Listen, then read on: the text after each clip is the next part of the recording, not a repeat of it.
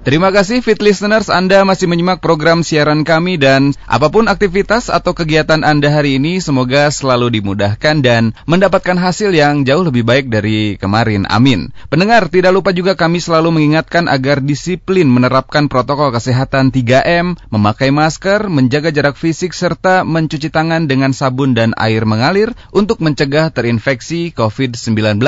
Seperti yang kita ketahui bahwa pandemi COVID-19 masih terjadi sampai dengan saat ini. Sebagai penyakit menular yang baru saja muncul, beberapa upaya telah dilakukan dengan mengidentifikasi virus, menggambarkan karakteristik epidemiologi, perjalanan klinis, prognostik untuk kasus kritis, dan juga pengobatan. Termasuk di antaranya adalah program vaksinasi yang tengah diusahakan dan dijalankan oleh pemerintah. Di Indonesia sendiri, pendengar, angka kasus terkonfirmasi positif masih terus meningkat. Dengan masih tingginya kasus pasien terkonfirmasi positif COVID-19, maka diperlukan pemeriksaan penunjang untuk mendiagnosis penyakit ini. Nah, Pendengar seperti apa pemeriksaan penunjang yang dimaksud untuk mendiagnosis COVID-19 ini? Kita akan berbincang bersama Dr. Dr. R. Dewi Kartika Turbawati SPPKK MKes selaku Kepala KSM Departemen Patologi Klinis RSUP Dr. Hasan Sadikin Bandung. Apa kabar dokter? Baik. Sehat ya dok ya? Alhamdulillah. Sudah berkegiatan di rumah sakit atau masih ada kegiatan di luar dokter? Sudah ya kami secara rutin masuk jam 7 mm-hmm. nanti sampai jam 4 baru jam 4 ya. Keluar ya. Baik, dokter sedikit saja. Hari ini memang ada agenda pelaksanaan vaksinasi di RSHS begitu ya? Uh, iya betul. Bisa disampaikan kondisi yang sekarang sedang terjadi di RSHS dok?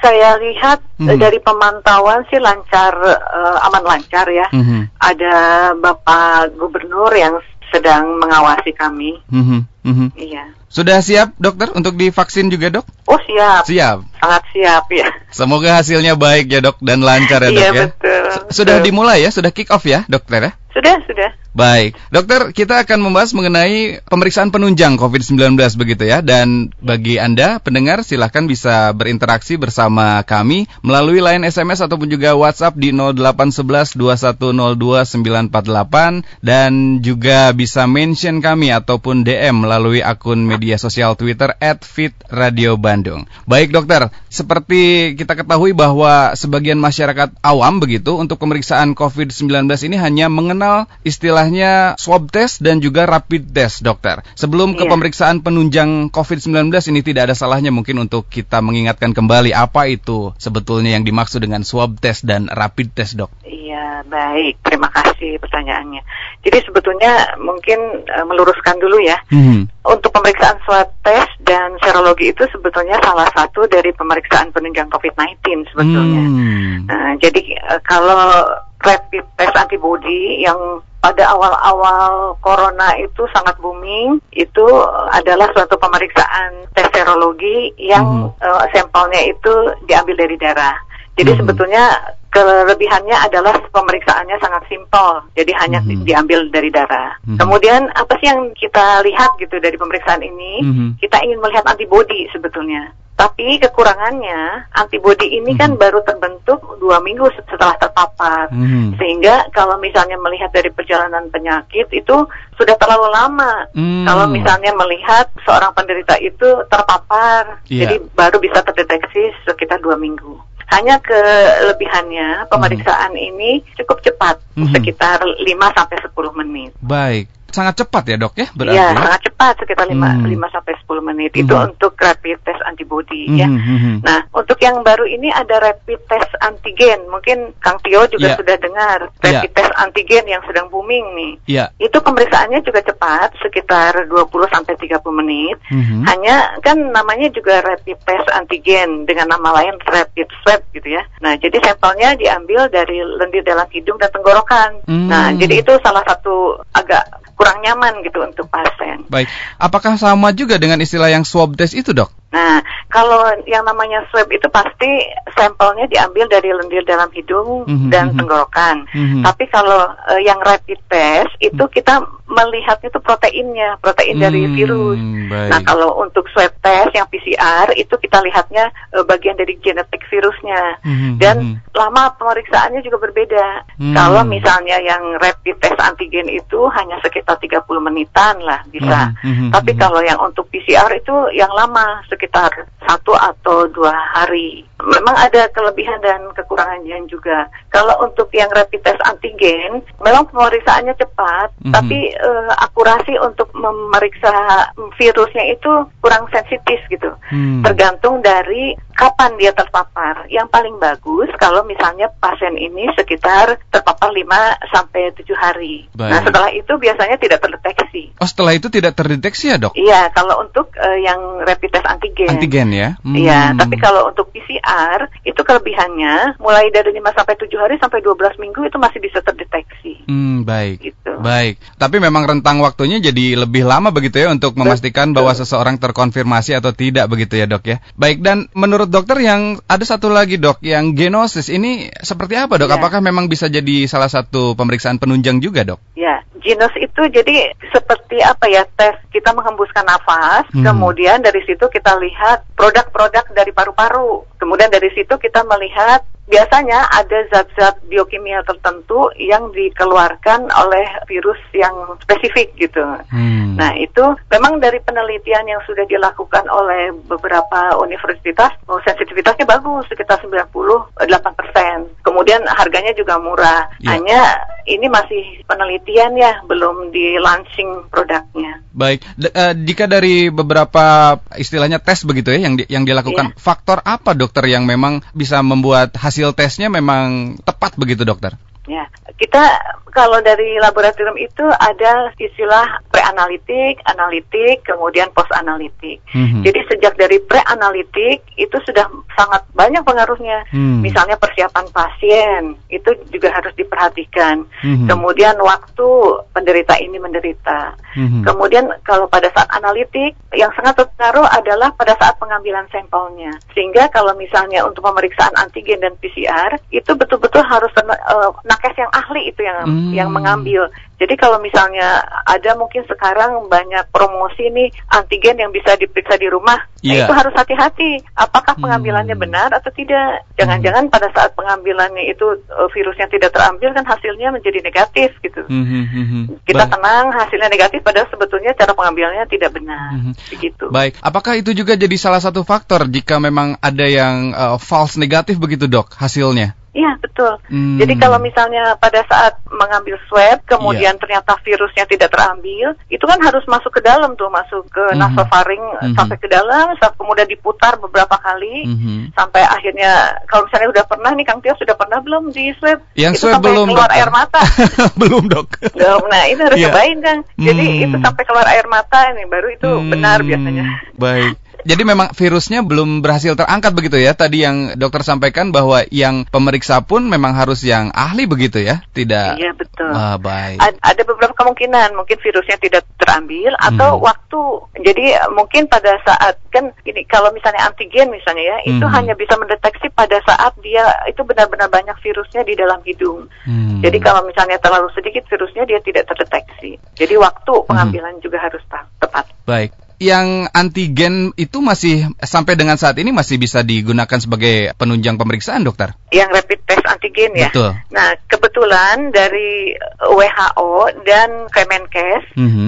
kemarin itu baru-baru ini sudah dikeluarkan buku tata laksana COVID yang terbaru itu yang ketiga. Mm -hmm. Nah, itu antigen sudah bisa dimasukkan ke dalam deteksi dari mm -hmm. pasien mm -hmm. dengan syarat waktu pasiennya ini uh, harinya itu hari berapa, kemudian juga uh, jenis-jenis rapid antigennya juga tertentu sesuai dengan standar WHO. Baik, menarik dokter. Untuk pendengar Anda kami undang untuk berinteraksi bersama kami, silahkan bisa menghubungi line SMS ataupun juga WhatsApp di 0811 2102948. Kami ulangi nomornya di 0811 2102948 ataupun juga bisa mention dan DM kami melalui akun media sosial Twitter @fit_radio_bandung. Baik dokter, kita berlanjut kembali dengan makin meningkatnya jumlah pasien terkonfirmasi positif positif COVID-19 ini memang diperlukan pemeriksaan penunjang begitu ya dokter ya. Ini apa iya. saja yang memang menjadi pemeriksaan penunjang atau laboratorium yang bisa digunakan dokter untuk mendukung tata laksana diagnosis kasus ini dok?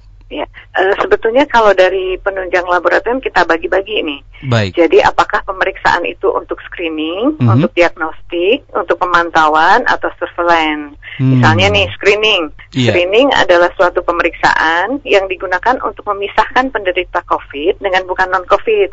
Nah, hmm. salah satunya adalah pemeriksaan rapid antigen atau antibodi yang tadi itu. Kemudian ada pemeriksaan diagnostik. Nah, hmm. Nah, pemeriksaan diagnostik adalah pemeriksaan untuk mengetahui penyebab pasti dari penyakitnya. Hmm. Misalnya pemeriksaan PCR tadi itu sehingga bila pemeriksaan ini positif itu bisa memastikan bahwa seseorang terkonfirmasi menderita COVID-19. Kemudian kalau misalnya pemeriksaan ini ternyata negatif, artinya sudah pasti bahwa penderita ini sudah sembuh. Baik. Kemudian ada juga pemantauan. Nah, apa hmm. itu pemantauan?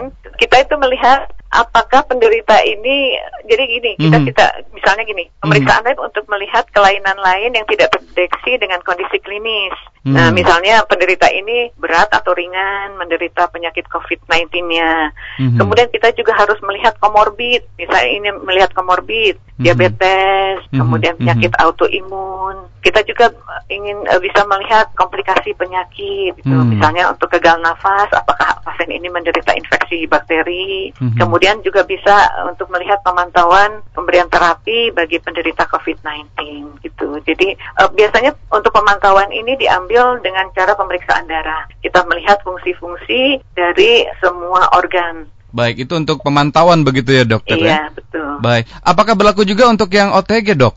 Nah, OTG mm. biasanya kita gunakan dulu dengan menggunakan screening. Karena mm. kalau OTG kan screening yang terlebih dahulu apakah dia ada positif atau tidak mm. dengan cara pemeriksaan menggunakan rapid test dan beberapa pemeriksaan darah. Dari situ kita lihat apakah dia itu OTG-nya itu konfirmasi atau tidak kan kadang-kadang gini mm-hmm. ada yang terkonfirmasi yeah. tapi tidak bergejala nah itu disebutnya biasanya OTG ya mm-hmm. nah mm-hmm. itu uh, OTG ini biasanya rapid testnya akan menjadi positif mm-hmm. kemudian dikonfirmasi dengan pemeriksaan PCR mm-hmm. nah kalau PCR-nya positif tapi dia tidak bergejala maka dia disebut sebagai OTG baik jadi memang harus beberapa kali pemeriksaan dulu mungkin ya dok ya yang yang iya, bisa dilakukan betul. baik dokter ada yang masuk juga nih langsung ke WhatsApp kami. Jika ingin memeriksakan diri ke rumah sakit, apakah memang perlu dilakukan rapid test antibody atau harus dengan PCR swab, dokter? Masuk ke rumah sakit maksudnya dirawat ya? Iya, iya mungkin begitu uh, untuk pemeriksaan diri. Ya.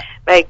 Jadi sekarang ini memang rumah sakit ini melakukan suatu tes screening hmm. karena dengan banyaknya kejadian COVID kemudian banyaknya kejadian nakes yang terkena COVID, yeah. sehingga uh, sekarang ini makin ketat screening untuk hmm. uh, penerimaan pasien, hmm. sehingga ada beberapa rumah sakit yang menerapkan apabila dia akan dirawat ke rumah sakit, salah satunya adalah harus dilakukan pemeriksaan screening untuk COVID.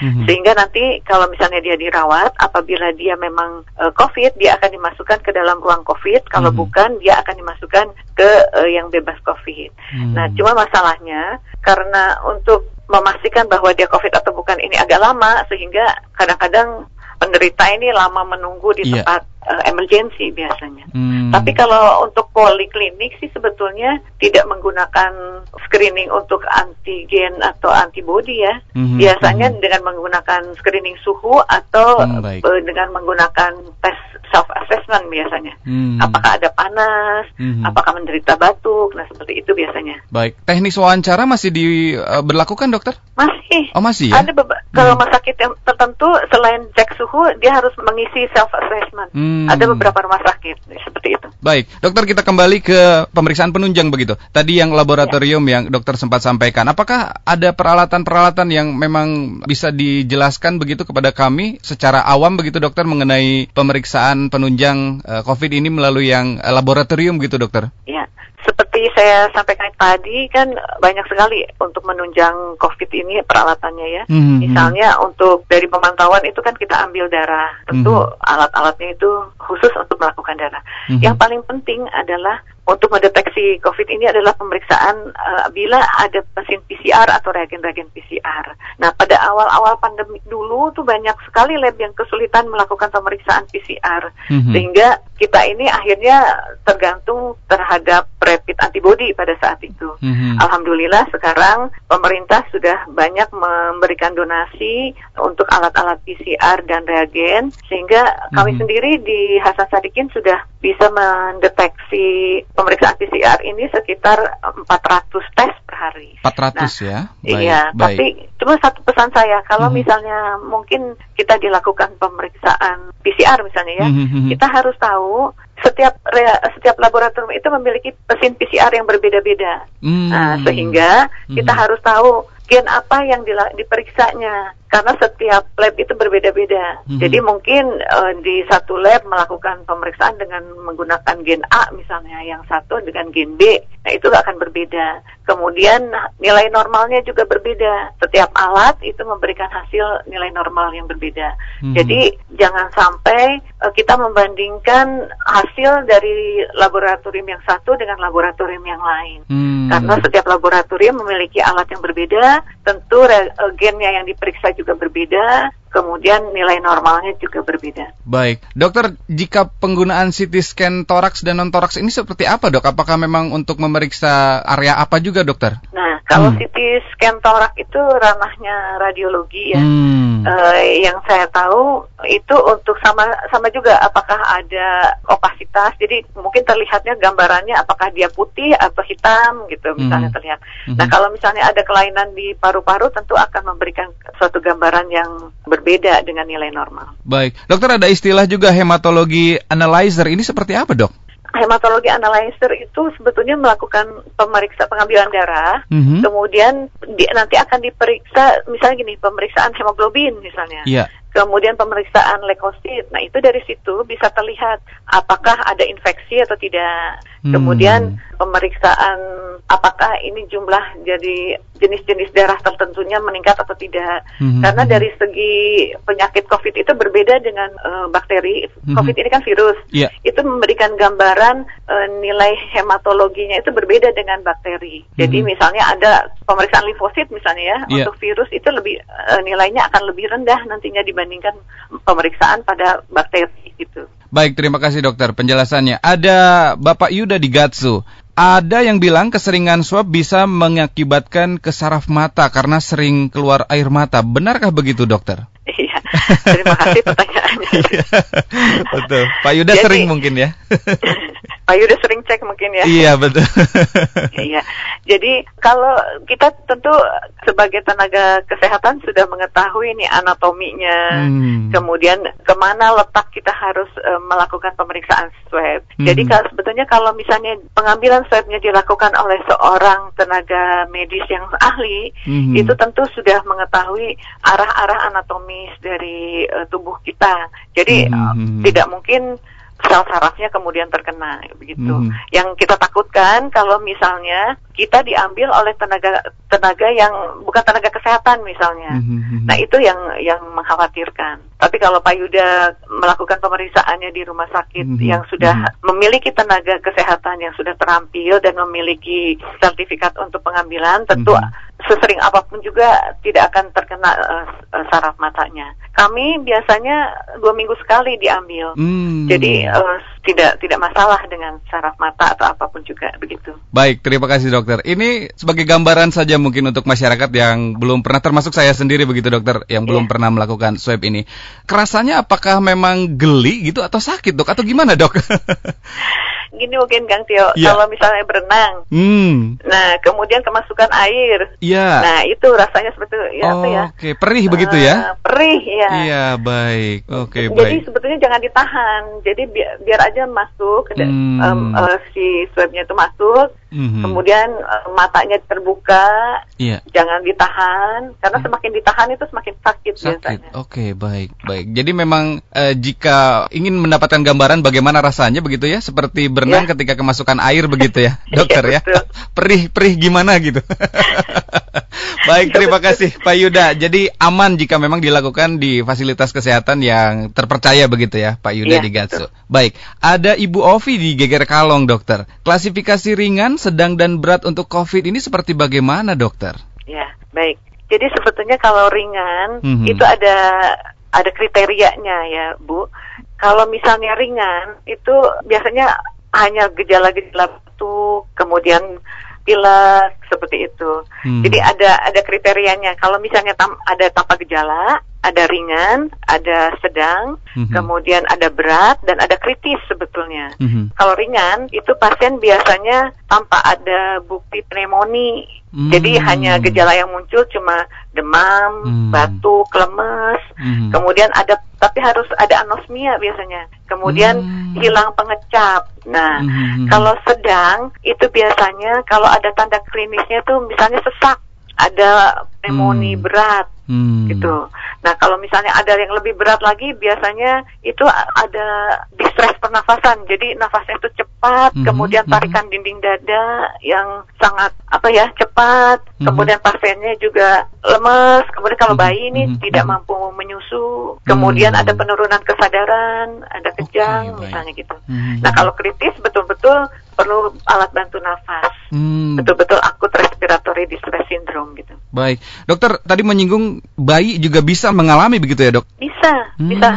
Apalagi uh, sering sekali kejadian uh, wanita yang hamil dia positif, hmm. kemudian uh, melahirkan dia mungkin lupa atau belum melakukan pemeriksaan bahwa dia positif atau tidak, nah bayinya hmm. terkena. Oke, memang berarti bukan uh, menularkan dari menyusuinya begitu ya dokter ya? Bukan, hmm. karena ini kan sebetulnya dari pernafasan. Dari pernafasannya ya? Iya, bukan kalau dari menyusui boleh sebetulnya intinya. Hmm. Kalau ada ada wanita dengan konfirmasi positif, yeah. kemudian sedang atau ringan, hmm. itu boleh menyusui. Baik, tapi dengan protokol kesehatan ya dokter ya? Iya betul. Baik. Dengan menggunakan masker. Baik, terima kasih. Ibu Ovi, itu tanggapan dari dokter. Memang ada yang yang ringan ini yang tanpa gejala pneumonia, begitu ya? Hanya memang demam, batuk dan pilek. Terus yang sedang biasanya ditandai dengan sesak begitu ya dokter ya? Dan iya, betul. untuk yang berat ini nafasnya cepat begitu dan untuk yang kritis ini sudah memerlukan bantuan alat, begitu ya dokter ya? Baik. Iya. Iya betul. Terima kasih. Uh, ada juga Ibu Nurma di GBI dokter. Dok, seperti info saat ini di RSHS sedang diadakan vaksinasi. Seperti apa tahapan vaksinasi ini dokter? Vaksinasi yang biasa saat ini Ya. Jadi untuk saat ini untuk nakes ya, terutama hmm. diutamakan dulu untuk nakes. Nah kalau untuk yang bukan nakes biasanya kita daftar dulu hmm. uh, di kecamatan biasanya ya atau di puskesmas. Hmm. Nanti dari sana uh, kita daftar dengan menggunakan NIK. Kemudian apabila sudah terdaftar akan mendapat uh, pemberitahuan hmm. dari uh, peduli peduli lindungi diri kalau tidak salah. Hmm. Hmm. Kemudian setelah kita mendaftar kemudian ada kiriman SMS lagi. Mm-hmm. Nah, apabila kita sudah menerima SMS, kita harus melakukan daftar ulang. Nah, mm-hmm. dari daftar ulang itu kita uh, mengisi, misalnya ibu tinggalnya di mana, di sana ada beberapa pilihan. Misalnya akan puskesmas di sebelah rumah. Yeah atau misalnya rumah sakit di sekitar situ kita bisa melakukan pemeriksaan di sana mm-hmm. kemudian pilih harinya kemudian mm. pilih jamnya kemudian setelah setuju baru kita konfirmasi menyetujui untuk diberikan vaksin, mm -hmm. nanti kemudian akan mendapat tiket. Nah, Baik. dari tiket itu kita berikan kepada uh, puskesmas atau rumah sakit di tempat pilihan ibu. Baik, mulai kapan dok masyarakat umum ini bisa mendaftar dok? Nah, saya kurang tahu. Baik, baik kita akan konfirmasi kembali begitu. Tapi memang tahapannya untuk masyarakat umum bisa mendaftarkan melalui uh, fasilitas kesehatan puskesmas begitu ya, di sesuai domisilinya uh, iya. masing-masing begitu ya. Baik, dokter terima kasih sudah menjawab ataupun juga menanggapi interaksi dari pendengar begitu. Sedikit saja dokter, apakah memang untuk vaksinasi ini diperlukan tes terlebih dahulu begitu dokter? Apakah tes darah begitu atau seperti apa dok? Eh, sebetulnya dari kan kita nanti dapat dapat SMS ya. Mm-hmm. Nah dari sana ada pilihan. Tapi yang paling yang paling utama e, ditolak atau diterimanya seseorang mendapat vaksin itu apabila menderita komorbid. Mm-hmm. Ya komorbidnya mm-hmm. itu yang paling banyak itu hipertensi itu biasanya tidak boleh. Mm-hmm. Kemudian sudah menderita COVID itu juga tidak diizinkan, kemudian sakit jantung, uh, kemudian sakit paru. Hmm. Jadi ada beberapa pilihan. Kita tinggal memilih. Apabila kita memiliki komorbid, biasanya ditolak untuk mendapat vaksin. Baik, berarti di, memang di, di, dilihat dulu riwayat kesehatannya begitu ya dokter ya, tiap individu begitu dokter. Iya, betul dilihat terlebih dahulu. Baik, berikutnya apa yang memang harus dilakukan? Kalau tadi kita membahas mengenai teknis berarti peralatan ataupun juga pemeriksaan begitu ya dokter ya. Nah, kita beralih ke individunya begitu dokter, ke masyarakat ini ada beberapa hal yang apa yang sekiranya yang harus diperhatikan upaya untuk melindungi diri dari infeksi corona begitu dokter? Seperti yang diumumkan oleh pemerintah sebetulnya sih cukup kita 3M. Hmm. Jadi tetap memakai masker, menjaga jarak, mencuci tangan. Hmm. Yang dikhawatirkan sekarang kan sebetulnya kluster keluarga ya. Hmm, uh, kluster keluarga itu kadang-kadang anak-anak atau misalnya suami istri kan bekerja di tempat yang berbeda. Hmm. Kemudian kembali ke rumah merasa aman. Jadi hmm. sebetulnya saran saya sih walaupun di rumah tetap memakai masker, menjaga jarak, mencuci tangan, mm -hmm. seperti itu. Baik, untuk tenaga medis pun sama berarti ya dokter ya? Nah kalau tenaga medis sudah tentu hmm. kami tetap uh, pada saat bekerja itu APD level 1 pasti hmm. akan digunakan. Jadi hmm. memakai baju kerja, penutup kepala, masker bedah, handscoon itu pasti uh, sudah kami gunakan.